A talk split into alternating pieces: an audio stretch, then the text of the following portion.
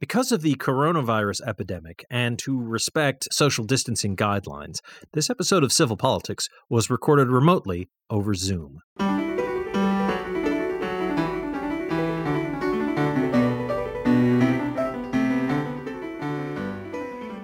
Good evening, and welcome to Civil Politics here on Valley Free Radio, W X O J L P one oh three point three F M out of Northampton, Massachusetts.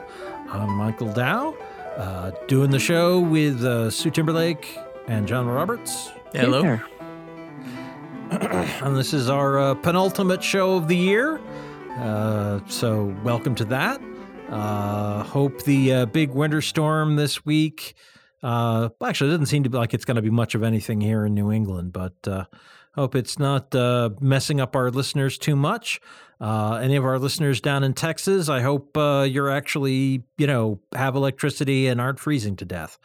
So, you know. Um, Apparently you want- the uh, um, EPCOT, ECOT, whatever, um, you know, the EPCOT Center. ERCOT. Yeah. Yeah, the EPCOT Center. Yeah. They, uh, um, they are saying that they will have enough power for everybody this winter, but that remains to be seen. Yeah, I mean, they didn't think they had a problem last year. And, yeah, that's a good well, point. You know, what, a couple of hundred people died? So, you know. Yeah, they shouldn't be running all those rides at the same time. I think they. I think that's a bad choice, honestly. I, well, I would agree, but you're, you're. It's not EPCOT, the amusement park. It's ERCOT, you know, the uh, kind of the hallucinogenic mold that can get on wheat and some and and ah, uh, barley and some it, other grains. Yeah, that makes sense. Yeah, yeah, that yeah. Makes more Which, sense. yeah, yeah, yeah, yeah, yeah, and and yeah, right, exactly. And the local connection to the uh, that might have been the the source of the the weird ex- experiences people were having that led to the Salem witch trials. I mean, because you know anything's mm. possible. So I thought that I, was I, just jerks that wanted women's land. I mean, yes. yes. I mean, sure. But I mean, that you know, like, people always want money. I don't know. um, See, I thought it was like the gases at the Oracle of Delphi that, that just people went in there and they got a little hallucinogenic with some of the sulfur gases oh, that were in the cave. Yeah, it, it could be, but I don't think there's a volcanic vent in eastern Massachusetts. So, I mean, I, you know, maybe they just ate too many beans. So I don't know. Is, is Who knows? Show strange, strange theories you ever thought of, or something, or uh, you know, I'm, I'm just riffing. You know, uh, I feel a little tired, and I think genre is too. So we're counting on you to keep us on the straight and narrow, Sue. Was it just Jesse Ventura Ironic. that left government and yeah. started doing uh, conspiracy theories? Uh, it's an American thing. Could be, brother. Um, yeah. Oh, yeah. We miss you. We miss you, Stefan. Come back and imitate Jesse Ventura for us. Oh, yeah. He had a good one, too. He could do it, too, yeah. like John. So, anywho, uh, but it, uh, we would love to hear from our listeners if they're having any issues with, you know, the weather or their utilities or whatever, and they want to talk about them, or they think they might be, uh, you know, have some political resonance. Who knows? Um, and if you want to do that, uh, you can try hitting us at facebook.com slash civilpoliticsradio. But a better bet is tweeting at civilpoliticsfm. But the best bet of all is to go to civil politics radio dot com uh, and look at stuff there, or email us, contact at civil politics radio dot com. So yeah, um, that's that's all good. Uh, yeah, so before we uh, get into the holidays, it's time to talk about, uh, uh, you know, our national naughty and nice list. And uh, Congress has just released uh, some evidence that uh, former President Trump should be on the naughty list, vis-a-vis six years of tax returns. yeah, he's – yeah, to, yeah, to the shock of no one, uh, he's been doing messed up stuff with his taxes, and the I R S uh, was doing messed up stuff with not doing his taxes. Yeah. Yeah, yeah, the other way. There was a uh, a good statement from uh, Congressman Richie Neal, who represents me in my hometown, and uh, uh, just pointing out that uh, uh, ever since uh, the presidency of Richard Nixon, uh, the I R S had had a policy of reviewing or, or, you know, doing at least a cursory audit of the tax returns of the president every year, and that uh, that had not happened in uh, the first two years of the Trump presidency. And uh, the first time they did sit down to audit President Trump's tax returns was apparently the day on which the uh, the newly Democratic-controlled House under, you know, committee, the Ways and Means Committee under Congressman Neal had sent a subpoena saying, we want this information that we are legally entitled to get with no questions asked about the president's tax returns. So what's going on? And apparently that's yeah. when the I R S started actually doing that. It's so. like a it's like a college student that just realized they had a they had a term paper due the night before. It's like, oh God, I need to get this done. Actually, I think it's more like, oh crap, I was supposed to hand that in two weeks ago. mm, yeah, yeah, yeah, yeah, yeah. Much better, much better analogy. Yes. Hey, man, I learned from too, experience. Too big that's to audit. How it feels. Yeah. Too, too complicated. They just couldn't. They couldn't handle it. Obama and Clinton, theirs were simpler because they were poorer, and his were too much. Never asked for any documentation. Never asked for huge deductions that have no, you know, nothing to go along with reality. It. Just a yeah. number. Yeah, yeah, there's yeah, that minus forty-five million, and well, and I so uh, the I brought this up because there's two things I, I want to mention. The, the first is sort of related to that. It, uh, um, um, there was uh, several years of, you know, the, basically the past four years the. Uh, uh, Uh, the first the Trump White House and now out of power, there have been continuing efforts in the courts to not release these documents to uh, Congress. And the suits have wended their way through the U S justice system uh, with a number of justices appointed by Republicans taking their time and making rulings on these. But um, in the end, yeah. uh, Ten days before Congress changes hands. Perfect. Right. But, you know, in the end, the uh, the clear text of the law is very simple and very straightforward. The uh, uh, House Ways and Means Committee has the authority to request anybody's tax returns. Um, and the point of that is so that they can pass good legislation covering how, you know, taxes, you know, the Congress taxes the the, the population. And um you know, the Republican response has always been like, oh, this is just, you know, uh, uh, a fishing expedition, an attempt to politically embarrass President Trump and so on and so forth. It's utter, you know, partisan hackery or whatever. And I mean, to be uh, fair. Well, to be fair, I don't think there's any doubt that most Democratic politicians genuinely dislike Donald Trump and think he's been a terrible president and so yeah. forth. You know, like I really despise the man myself. I don't want to try and hide that. But, you know, the the point is just because somebody doesn't, you know, just because I don't like someone doesn't mean that my criticisms of them aren't valid, you know? Like I also dislike Adolf Hitler. And if I say like, oh, he's a genocidal monster, it's not like, well, yeah, but Mike doesn't like Hitler. It's like, yeah, we're already well. to Godwin, man. Come on, you, you're better than this. I, I'm Godwin is when I say the other people are Nazis. I'm not saying that. My no, point was uh, just never mind. Well, I mean, no, no, no. Godwin's trying... law. You're you're you're misattributing Godwin's law is what I'm saying, because the, the yeah. point is like, you know, yeah. Uh, as an extreme example, you know, if that logic were true, my comments about him would be just as invalid. Um, and liking someone doesn't mean that, uh, you know, because I have nice things to say doesn't mean they don't have a basis in fact. But my so. my point, what what I was saying earlier, like to be fair, is that if this if if he was a president that um, everybody liked, then this this had a th- there was a less chance there was less of a chance of this of uh of like this whole thing happening. Well, sure. Um, it was I kind suppose. of. I'm not going to say it's not partisan at all. It's oh, true, no. and it's it's it's valid. But you know, we have to we have to call a spade a spade here. You know, like, let's be honest. Yep. Oh, yeah. No, that, that, that, you know, they weren't inspired to do this because, like, man, we really don't like this guy, you know, and Trump's uh, reputation as a as a sharp operator and shady businessman is, you know, is fifty years old at this point. So, mm-hmm. uh, you know, it wasn't a crazy place to go and look. But, um, you know, it's it's not a partisan witch hunt because they are absolutely looking into something that's actually real and there.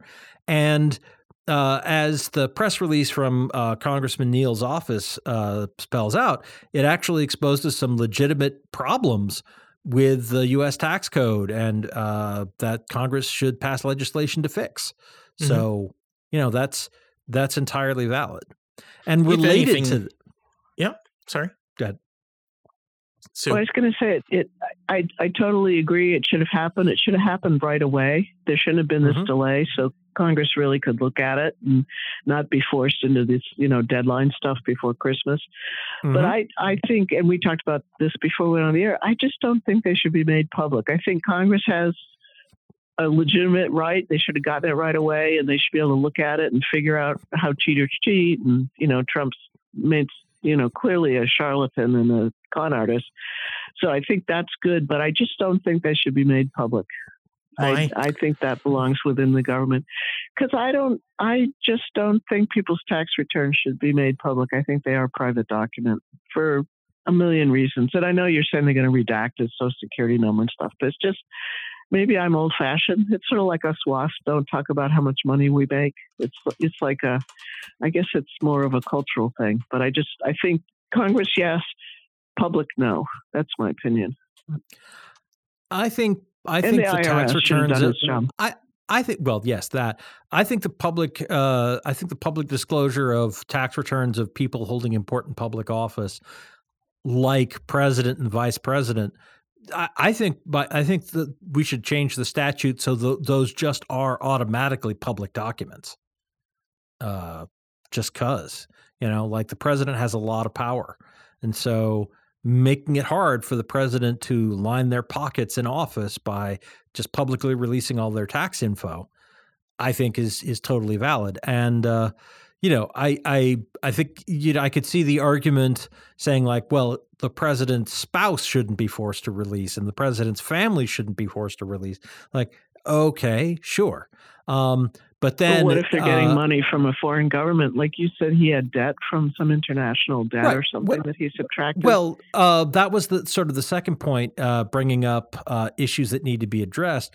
One of the complaints about President Trump uh, throughout his presidency, and there were three or four lawsuits filed trying to get at this, were violations of the emoluments clauses of the Constitution, forbidding um, presidents to receive gifts from foreign nations. Uh, you know, and, and you know, emolument, uh, any kind of reward or something with a cash value.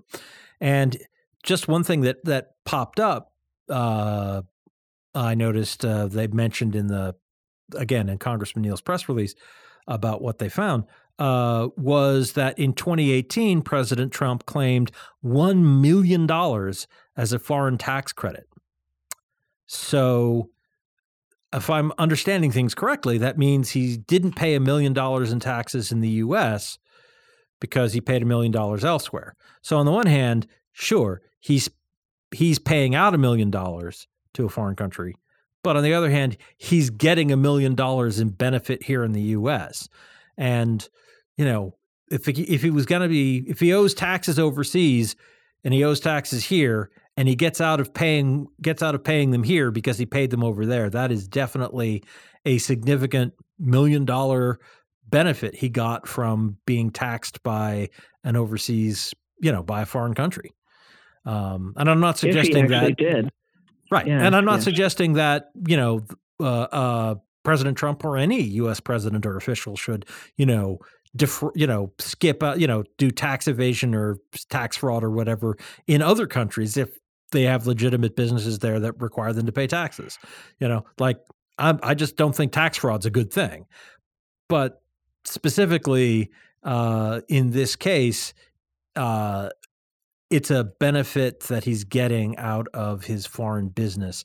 And, you know, tax the, the, the foreign governments certainly have control over how they, how they levy their taxes and whatever. So the, I could easily see it having been fiddled in such a way that he winds up not actually, it not actually costing him a million dollars in taxes overseas, or that being, you know, a sweetheart deal in some other way, which again is, Wait, that's what no- one of the things emoluments are about, you know, it's like, don't get better financial arrangements uh, that benefit you from being president. So anyway, sorry, you were saying? So that's, um, I was going to say that's Article one, Section six, for people who want to read the emoluments clause. It's oh, yes. the same part that says you Thank can't you. get a title from another country and all that. Um, but he paid no taxes for, like he paid seven hundred dollars one year during this period. So how and, is it with all no taxes in another here? Yeah. Yeah. Yeah. And a huge started when they first, back six years, he had a huge, huge write-off that carried yeah. forward for like three years. Undocumented. Yeah. So, and yeah, the I I R S think, really dropped yeah. the ball. Also, um, and sorry, I just remembered something I wanted to to mention as well, uh, just related to your point about like public disclosure or whatever.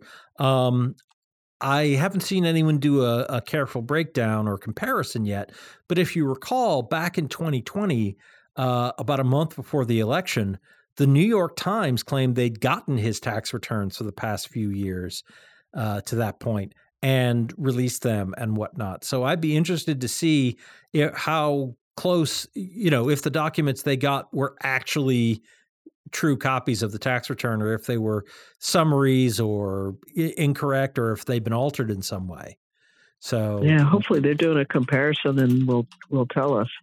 I would imagine that would yeah. be a useful thing somebody at the New York Times would do. So, yeah.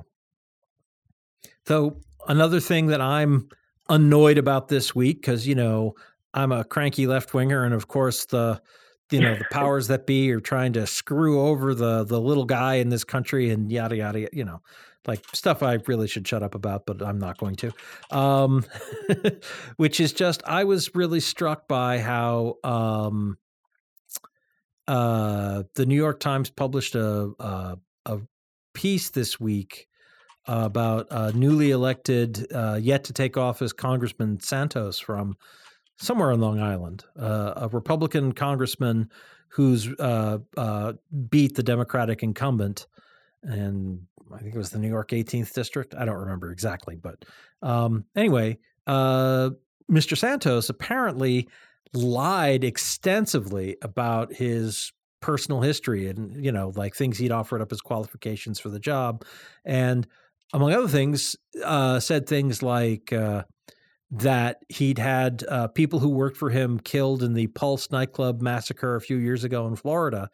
Wait, and wait, no, no. He, he, so he was saying his employees, so he was claiming some of his employees were killed at Pulse. Right. He didn't that have my, them killed, right? Yeah, yeah the, the, grammatically, your sentence, your sentence was like a little iffy. Oh, my apologies. I was like, no, I, he I didn't have that. them murdered, uh, right? Yeah, put the comma in. Yeah, yeah. Just want to make sure that everybody knew. Well, since the point is, he made a public statement that people who worked for him had been killed at the at the nightclub.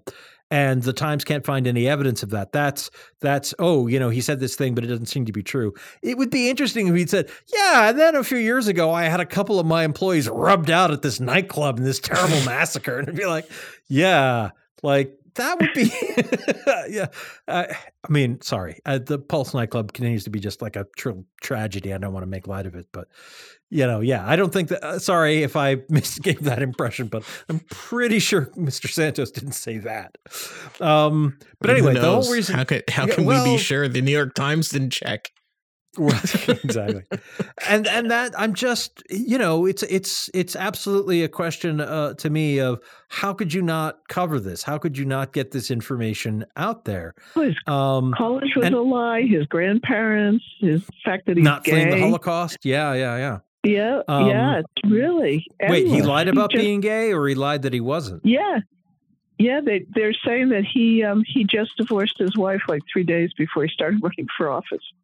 Okay, so you I, know he's been well. I, uh, None of the three of us give the slightest crap about whether or not he's married, when he got a divorce, or if he's gay, you know, but, you know, but it's certainly it's like nothing adds, nothing adds up. The guy's talking about. Right. But, but, uh, you know, people misrepresenting themselves to the public when they're seeking public office, I mean, is a thing, you know, like if, like, I'm not gay. If I were to run for some reason, I was running for office and I tried to make a big thing out of make hay out of saying I was gay or something, that would be bad.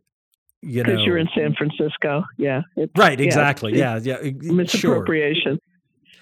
Right. Uh, exactly. Yeah. Just, you know, uh, yeah, I, I just, it, it's better to be honest about who you are and what you stand for regardless.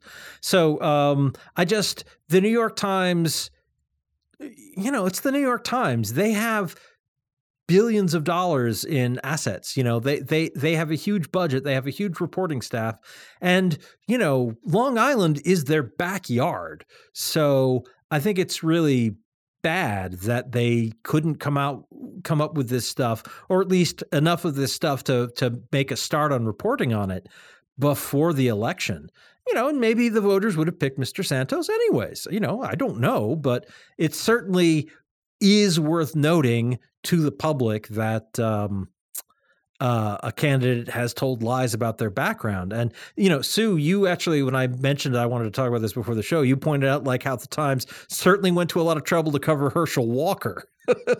Yeah, and you his know. stories. Yep. Right. Or Trump or, yep. Right. Yep. Yeah.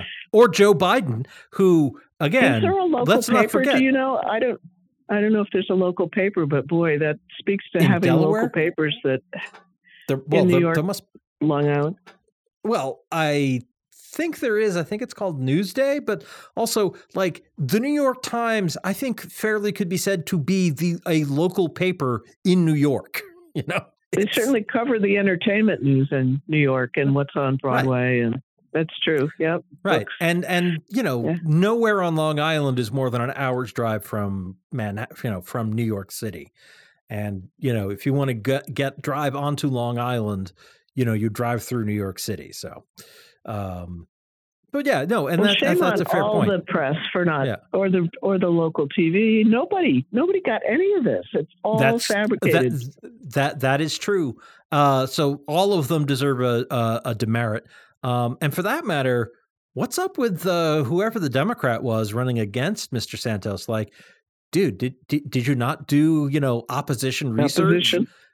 You know, like it's it's you Didn't know you want the like job? There's right. I mean, there's there's stuff that's like, dude, that's crappy, that's sleazy. Don't bring it up. But I mean, you know, looking into like who is my opponent? What's his track record? You know, if it turns out like you know, you know, had a job in college murdering puppies, it's like. Uh, okay, let's let's bring that up because that's actually concerning, or whatever you know, like uh, you know, uh, well, internship to you know with the Communist Party, you know, in nineteen eighty-two would be like, uh, wait a minute, what?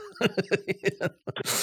Well, look at the sheriff's race here. They certainly went after each other with you know yep. detail yep. of things and proven, you know, and counterpoint and, you know, rebuttal. I mean, that's part of the process. I wonder if they didn't have any debates either.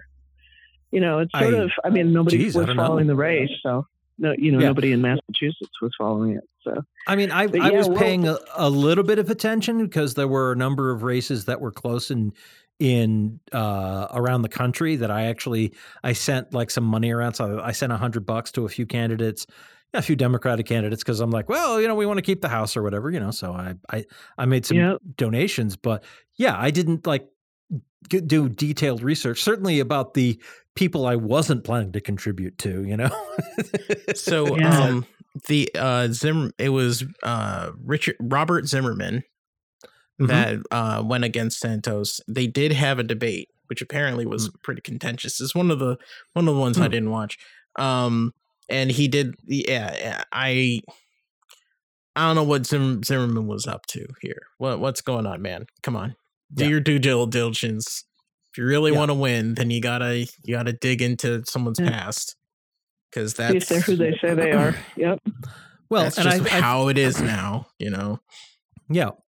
Well, and and and again, there are legitimate things to bring up, you know, running against Donald Trump, bringing up his history of like, look at all these shady business deals he was involved in. And he and his father got, you know, sanctioned by the Housing and Urban Development for, you know, racially excluding black tenants from their apartments. Yeah. And, you know, that's legit. Just like, and, you know, trying to be, you know, bare and balanced here, uh, bringing up the fact that Joe Biden seems to have this habit of telling frickin' lies, you know, about his personal history and accomplishments. It's like, yeah, that was one reason why I really didn't want him to become the Democratic nominee, you know, like, you know, dude, that's a great stump speech. Of course, it belongs to former British Labour politician Neil Neil Kinnock. That's his personal background. But yeah, go on. It's a good story. You know, I, I mean, do. Um, good. You remember uh, that? That was just nuts. I do want to bring up elect this man president. uh, I do want to bring up that um, it's not that he claimed he was gay, but he was married to a woman. He said he's been openly gay for a decade and that he was married to a man. Uh, and then there was a divorce filed, like possibly by him, most likely by him, it, like just before he started running. So it's not just like, because there are many gay people that are married to to the opposite sex they, yep. for whatever reason. Um, My ex-wife was one. Yeah. Yeah. For, so for whatever yeah. reason, you know. Yep. Yeah. For the, like if they, or they just like the person, they just want the tax benefit, you know, like whatever. Um, but um, Those yeah, tax he, benefits are pretty sweet. Let me tell you. Oh, health insurance. Yeah, health insurance. Yeah, that's why I got married. Actually, yep. well, and and actually, I stayed married to Michelle for like an extra two or three years for the health insurance because I was like, please, I need it. And she's like, yeah, I'm not, I'm not in a rush to get married, so remarried. So yeah, okay. So yeah. thank you, Michelle. You yep. were great. So, appreciate it. Yeah, but it, it was more the that he said he was openly gay and with a with a guy. And then he's then there is this divorce, and everybody's like, "What the hell's going on? What's going on here?" Yeah. what? What yeah, is happening? Yeah, he's clearly got a pathological. Um, I forget what that's called. Anyway, but well, liars, he hangs out with Donald Trump, liars. so that's that's not a really a shocker. Confabulator. That's what I wanted to call yeah. him. A confabulator, oh. where the the stories are in and of themselves because it's not like they're misleading people. They just confabulate. They're just They can't help it. Oh, you know, yeah, yeah, just yeah. Like, I get what you mean. Yeah, yeah, they just, yeah, it's, it's, although obviously he got elected, so he told the right, the right lies. But yeah, where, where was the press? Well, that's how you get yeah, uh, he was married to elected now, so yeah. Well, we'll, we'll, we'll see where it goes. Oh, my goodness. Where's, where, We're Where's at the, the halfway vetting? point of the show already. Yes. Well, that's a question we could we can always pick it up in the second half. Where's the vetting? But for now, we're going to play some P S As, promos, and station I Ds. And uh, we'll be back with more civil politics here on Valley Free Radio in just a couple of minutes. So please don't go away. We will be right back. There are everyday actions to help prevent the spread of respiratory diseases. Wash your hands. Avoid close contact with people who are sick. Avoid touching your eyes, nose, and mouth. Stay home when you are sick. Cover your cough or sneeze. Clean and disinfect frequently touched objects with household cleaning spray. For more information, visit c d c dot gov slash covid nineteen. This message brought to you by the National Association of Broadcasters and this station. Hey, this is Wendy, host of Valley Free Radio's Subculture Music Program, featuring new wave, post-punk, indie, and electronic music from the seventies to today. Join me every Friday night from eight to ten p.m. here on W X O J, or stream it live from your favorite listening device at valley free radio dot org.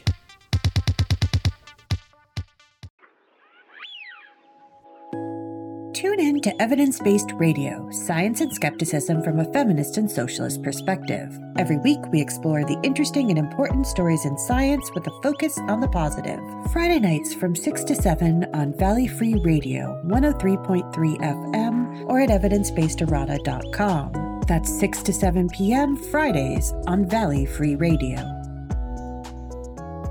And we're back with Civil Politics here on Valley Free Radio. W X O J L P one oh three point three F M out of Northampton, Massachusetts. Uh, doing the show tonight are Sue Timberlake, John Roberts, and me, Michael Dow. And I was thinking, uh, guys, what do you think about the uh, proposal uh, from within the Democratic Party to change around the primary schedule? Good. Uh, specifically to change her up the order in which we do them in, our, in the Democratic Party. Yeah, I I, with, I I like it too. With one exception. Good uh, with sure. one exception. Okay. So Obama really had to get Iowa. That's where he kind of, you know, he was running against somebody with a lot of money, Clinton, mm-hmm. in the Democratic primary. And he got a foothold there. He was able to do it on short money and with a lot of um, people power. A lot and, of leg work. Uh, small donations. Yeah. And I do think just like Jimmy Carter did in, in nineteen seventy-five. Yep. Came out of sort of nowhere, unknown, and they could build. I think there is a role, not for caucus, because I think Biden's getting rid of all the caucuses, too. That's at least what the proposal is. And we've all talked about the problem with caucuses. Um, but that ability to, to, we were talking about vetting when we broke for the halftime here, but um, vetting a candidate who doesn't have a lot of money and getting people to really, you know, check their resume and if it matches and who they are and take the measure of the man and all that stuff. I think that's an important role. And I do think New Hampshire has done that, at least in the past. Um, we could probably do it in another state, but I do think that's a piece that's important. And I don't know how to capture that. Exactly. I mean, retail politics is incredibly important, I think, um, yeah. especially for a little known candidate. Like there were, there were candidates like, I mean, Yang or something, you know, like he he's coming out yep. of nowhere and he doesn't have a lot of money. But if he makes a good showing in, in a couple of the early states, then he can get some more money and more, more support. Um, I think it, the thing is that New Hampshire does not have the uh, monopoly on being able to vet candidates. Like um, the overhaul calls for, I'm reading off a N B C News um article. The overhaul calls for South Carolina to hold its primary First, on February yep. third, followed by Nevada and New Hampshire on February sixth, and Georgia would hold its primary on February thirteenth, with Michigan rounding out um, early voting on February twenty-seventh. So having, I think, I do, uh, and Mike, you mentioned um, having like a like a block of states, um, like for for different um, voting times, I think. Uh, while we were on break. Is that- uh, I, yes. Well, I, I just, I, I, I think there is, I think there is a, a, a, a actual logic, a, a, a sensible reason to say, like, let's not just have like national primary all on the same one day, you know, like we could just, we could just say like, you know, June twentieth or whatever close Tuesday is closest to that is National Primary Day, and we have presidential primaries in every state around the country. Like we could do that, but then no candidate only the, could do it. Yeah, the money is like impossible. Well, to do candidates that. Who have like a lot of money and or name recognition uh, would have a shot. Yeah, but nobody else would, and you know that's part of like the the that would turn it into the kind of Um, not exactly. I mean, it, all elections are arguably popularity contests, but that would turn it into the kind of uh, fame contest. That's part of how we got Donald Trump.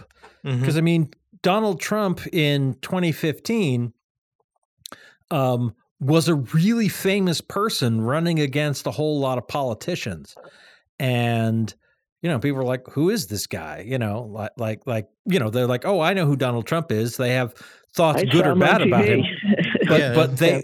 right. Well, they, they may love him. They may loathe him, but they know who the heck he is. You know, like you ask most Americans, who's Ted Cruz, who's Jeb Bush, who's Chris Christie. And they're like, uh, you know? Yeah. Uh, certainly they, well, they might go, oh, wait, no, I've seen that guy. Yeah, yeah, yeah. He's uh, something or other. But, you know, like Look he's at not. Arnold Schwarzenegger to, in California. He won the same way. Same you know, there were principle. Like thirty, thirty candidates, and he had name recognition. So he got, what, twenty percent? Right. And he wasn't and, a bad governor, enough. But he could have been. He could have been a terrible right. governor. I, right. Yeah, I'm, I, I'm exactly. So I don't think we want to do that, but I do think the idea of like let's have a let's have a tranche of like I don't know three to five states uh, popping around the country in uh, quick, you know, if not on the same day, then in quick su- succession, you know. So yeah, so I I don't have a problem with the idea of New Hampshire being one of those early states where it's like, how'd you do in New Hampshire, making a big deal, you know? But yep. South Carolina, I think, is also a good choice. And I think especially Diverse. when considering, yep.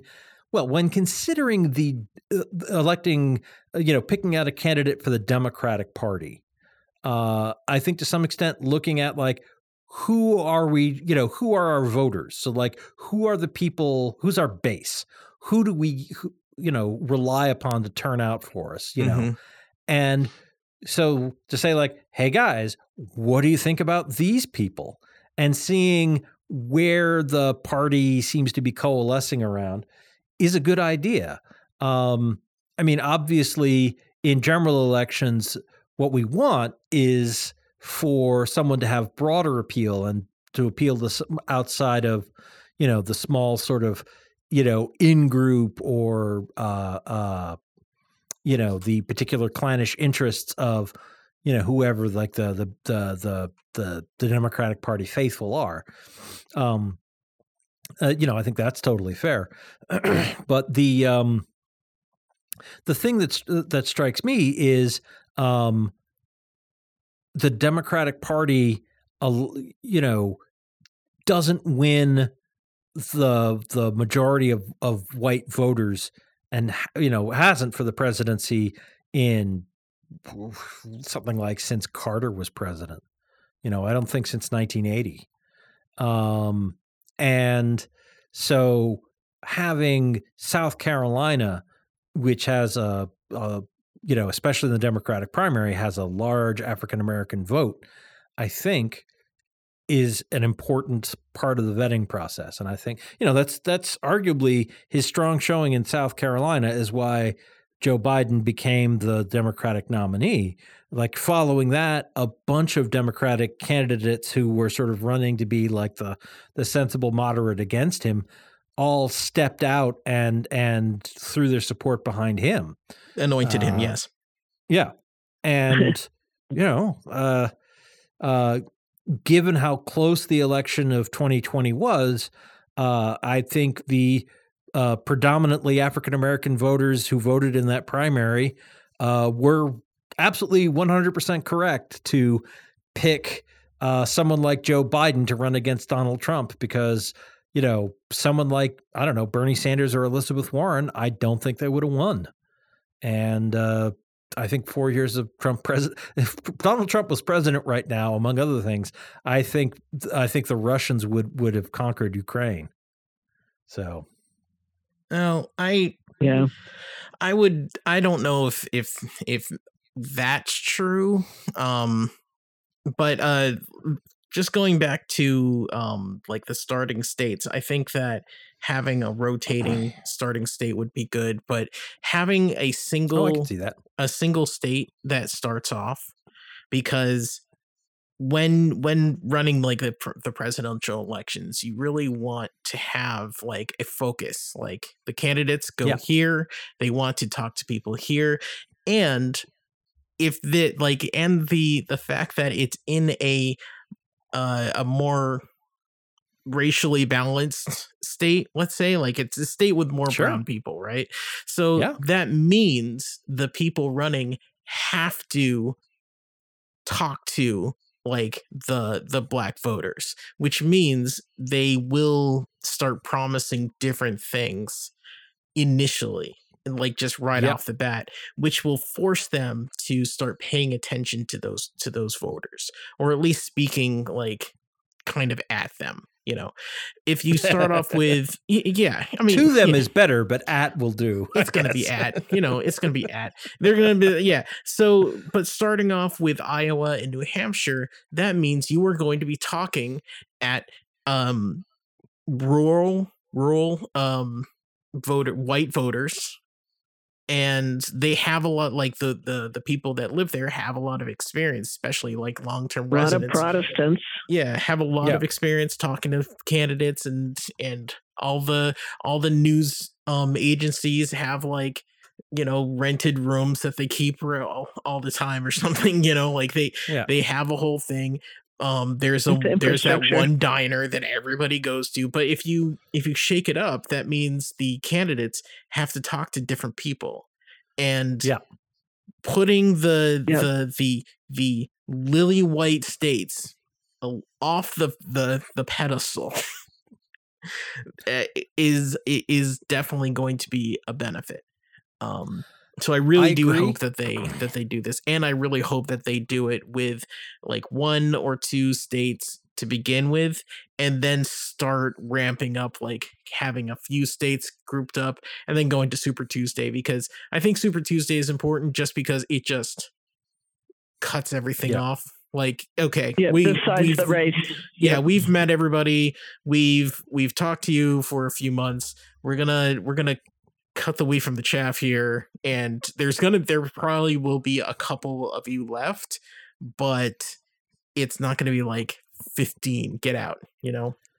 Yeah, yeah no, I, I agree. I I think uh, I think that makes sense. You know, having like the, you know, all the big states go uh, like in the. Uh, after a few sort of early contests, I think you're right. I think that does make sense. Yeah. And I think I, I think also uh, part of the reason why I'm actually a member of the Democratic Party, despite how it's not actually perfect, um, is yeah. sorry, no, I hate to break that to people. Um, but part of the reason why I'm I'm actually you know, in the Democratic Party is that uh, the Democratic Party in uh, uh, a fumbling and stumbling sort of way, nevertheless, definitely has a commitment to the idea that, you know, we have to be anti-racist. And part of being anti-racist means we have to embrace uh, uh, the interests of people who aren't pasty-faced like me, you know, that that we listen to uh, uh, non-white voters and their interests, and that we, you know, consider uh, what they want. And having an early primary where, you know, especially in South Carolina, black voters are going to have like a lot to say about who's going to win that state's primary, and thus who's going to make it out with that early boost. You know, it's something we have to do. Uh, just, you know, if we care about what we actually say we care about, then we absolutely have to take the temperature of uh, black voters in the South. And uh, getting, uh, you know, having South Carolina as the first primary is certainly a step towards doing that. I yeah, think there's, there's so more to be done, but, you know, yeah. The Democratic Party uh, is uh, one, one second. Like I will say, the Demo- sure. the Democratic Party um, is ostensibly anti-racist. Um, personally, yeah. it's it's it, like they they have more members that are anti-racist than the than other parties. I will say that. Um, yeah, I don't think mm-hmm. as a party they are anti-racist. I think as a party, okay, they sure. are. Um, just not racist. There's a like they, they don't they like there is a pushback against racism, but it doesn't seem like that is the major focus of the of the party, especially when you look at how they spend spend their money and time, like what what voters they are they talk about trying to to get, you know. If they're anti-racist, then there would be much more uh, engagement with, with the black, the brown communities. Um, then, and there wouldn't be a lot of talk about like, oh, we need to get the the centrist white voter to to switch sides or something like that. I did like I just want to push back on that a little bit, but they it is better than nothing. I, I, I yeah. So what I were you going to say? Anything you just said. Go ahead. So, so three quick things. One is um, the cost of the media market is another piece of this. The you know the media mm, market yeah.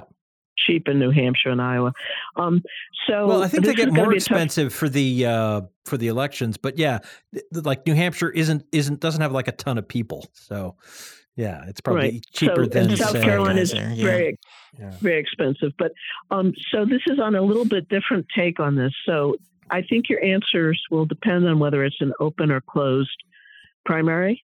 But do you think, well, first of all, South Carolina is very interesting because it produced both Nikki Haley and Stephen Colbert, so it can't be all bad, yep. right? It's, you know, it's right. pretty yeah. sophisticated. It's a it's, it's a very it's become, diverse state politically, um, yeah, especially on, with uh, a like a Raleigh and is Raleigh North Carolina or South Carolina? I forget. Raleigh Durham, I believe, is in North Carolina. All right, so Charleston's like they're in South Carolina. Yeah, so is like that? Charleston and and a couple other like more populated yep. areas that they're they're very very yep. blue, especially now. And but, it's also um, and yeah. it's also Old South, but so. Looking at all the states, open and closed primaries will change your answer.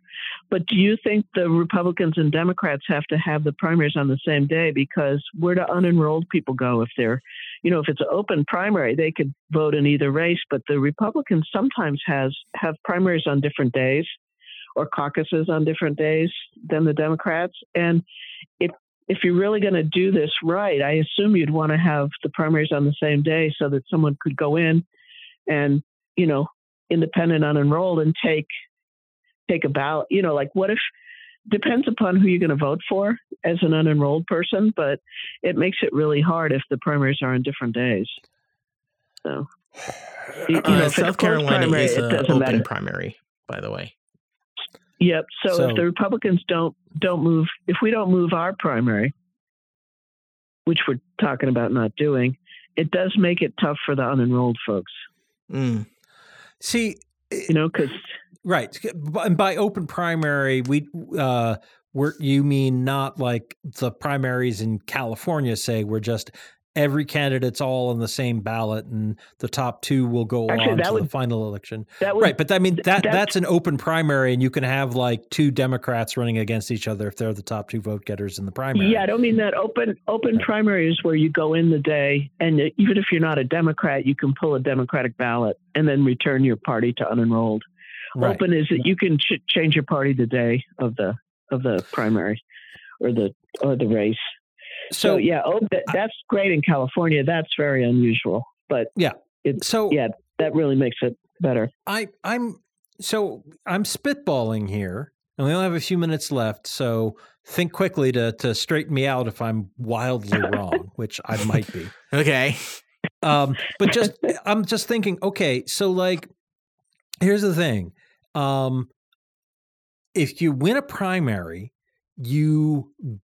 Are you win the right to be on the ballot in the general election. And it's the general election that actually picks someone to serve in some com, kind of public office.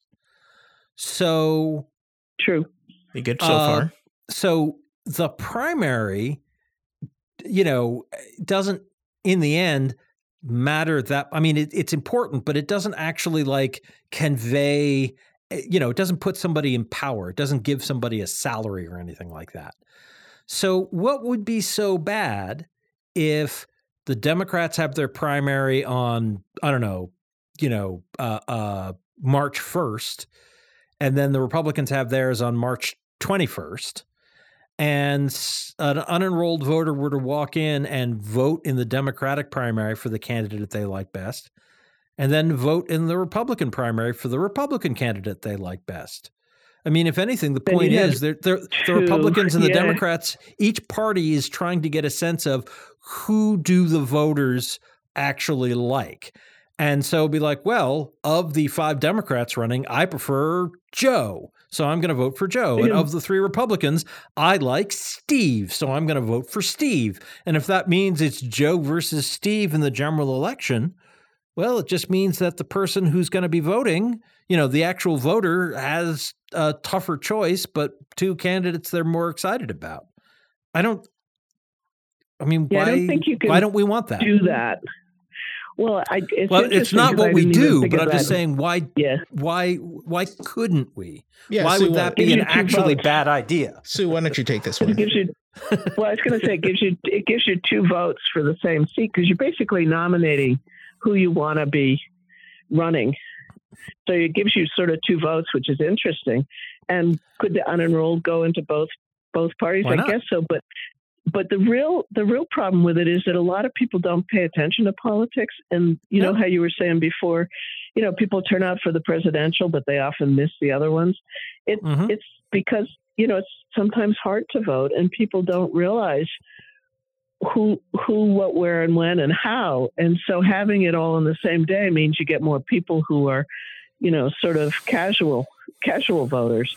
So I think yeah. you, when you start to split them, you lose the momentum and the advertisement that there's actually an election today. Yeah, it's it's it's a it's a tough one, but like I said, I, the Republicans are threatening not to move their primaries to match. So, well, uh, so that's so interesting. Are, you could vote so what twice, you're suggesting vote is in every that party. Yeah, well, what you're suggesting is there are sensible reasons to have the primaries all on the same day and to allow someone to only vote in one party's primary on, uh, you know, in the race in the run up to the general election for a particular public office, and that's that makes sense, and that's certainly how we've been doing it. And what you say makes sense. Control issue, yeah, interesting but, though. But but yeah. I'm but I'm just thinking like, is there some like. You know, beyond all the beyond those sensible concerns, is there some like logical or moral or, you know, or, you know, it should be illegal because of blah, you know, it's like it's illegal to, you know, steal somebody's car. That's why it's stealing. It's like, OK, yeah, you know, but, you know, it's no, it's illegal. It, it'd be illegal for it. me to. Yeah, yeah, yeah. I mean, it'd be illegal for me to vote twice in the general election. And, you know, so I or don't a, want to, in a, but. Or know. in a primary that day, they have you on the voter list one time and you have to pick, you know, the Green Party right. or the. Right. Yeah. So, the but, in, independent but, but I'm just party. like, what well, would it be so bad if I was like, well, yes, I'm a Democrat, but, you know, if you're going to ask, sure, I, I I would prefer this Republican to that Republican. I don't know.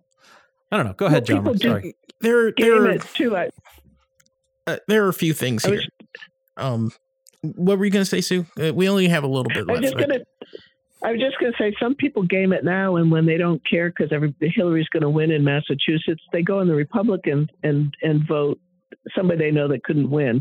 I mean, there is some gaming that goes on yeah, when you I've allow seen that. that. So, heck, I did yeah. that in nineteen ninety-six. So yeah, I get that. so yeah. there there are a few there are a few concerns um, with with that. One, logistics.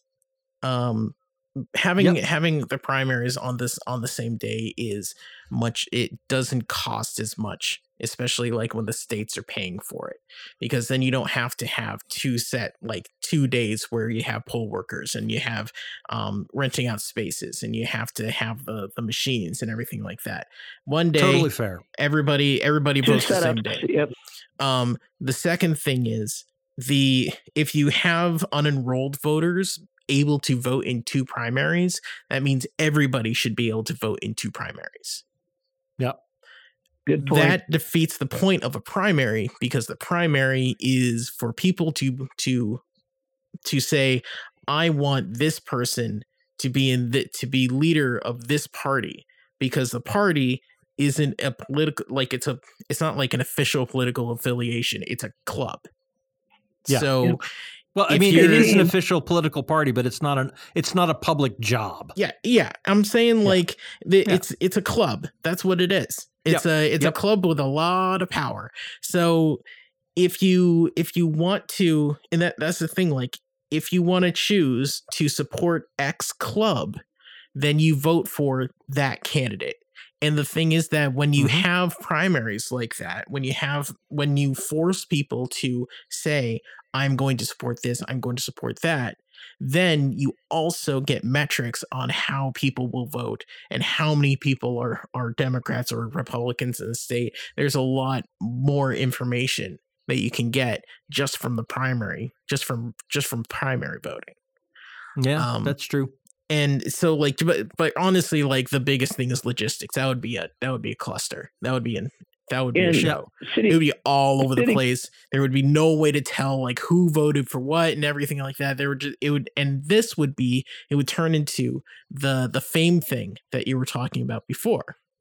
I think mm, okay. uh, you you wouldn't really have a good sense of who wanted to uh, support this person in this club, because not only are you supporting that person, you are voting in that club too, because you support their ideals or their policies or anything like that. So um, that's a terrible idea. Yeah. That's one. Thank you. I like California, though, the top vote getters. no matter which thought. party they, yeah, they go that on. I'm yeah. okay with. Yeah, I guess. I mean, yeah, like, yeah. you know, I think ranked choice voting is much, than, much as possible. Well, you know, they should do ranked choice voting and, and make it like the, the top four or five. But yeah, so yeah. Mm-hmm. Yeah. Yep. Yep. Mm-hmm. Anyway, so, uh, I hear the music, uh, so I think we're going to wrap it up here. Uh, hey, John Rousseau, thanks. It's always great doing the show with you. I hope you guys have happy holidays uh, yeah. to our listeners as happy, well. Merry Christmas. Yeah. Yeah. And uh, happy birthday to my grandma. She just turned one hundred a few days Woo! ago. I will tell a short story uh, that my, my aunt would be on the phone with, like, doctors or something with, with her. And they would ask, okay, what's your what's your birthday? It's like, okay, blah, blah, um, twenty-two. And they're like, no, dear, not the year. Not this year. Your birthday. She's like, yep. Yeah. No, I'm with you. Nin- December nineteen twenty-two. Yeah. yeah. Well, uh, wrong century. I hope I hope I hope the next century goes really well for her. So, um, anyway, that's going to do it for Civil Good Politics. Genes. Yeah, that's going to do it for Civil Politics tonight here on Valley Free Radio. Uh, coming up next is Subculture, followed by Table of Contents at ten, OK Asia at midnight. We got a podcast version of the show going out tomorrow morning and a repeat broadcast Monday at four in the afternoon. So listen all over again. Thanks for listening. Good night. Civil Politics is a member of the Planetside Podcast Network. To learn more, go to planetside podcasts dot com.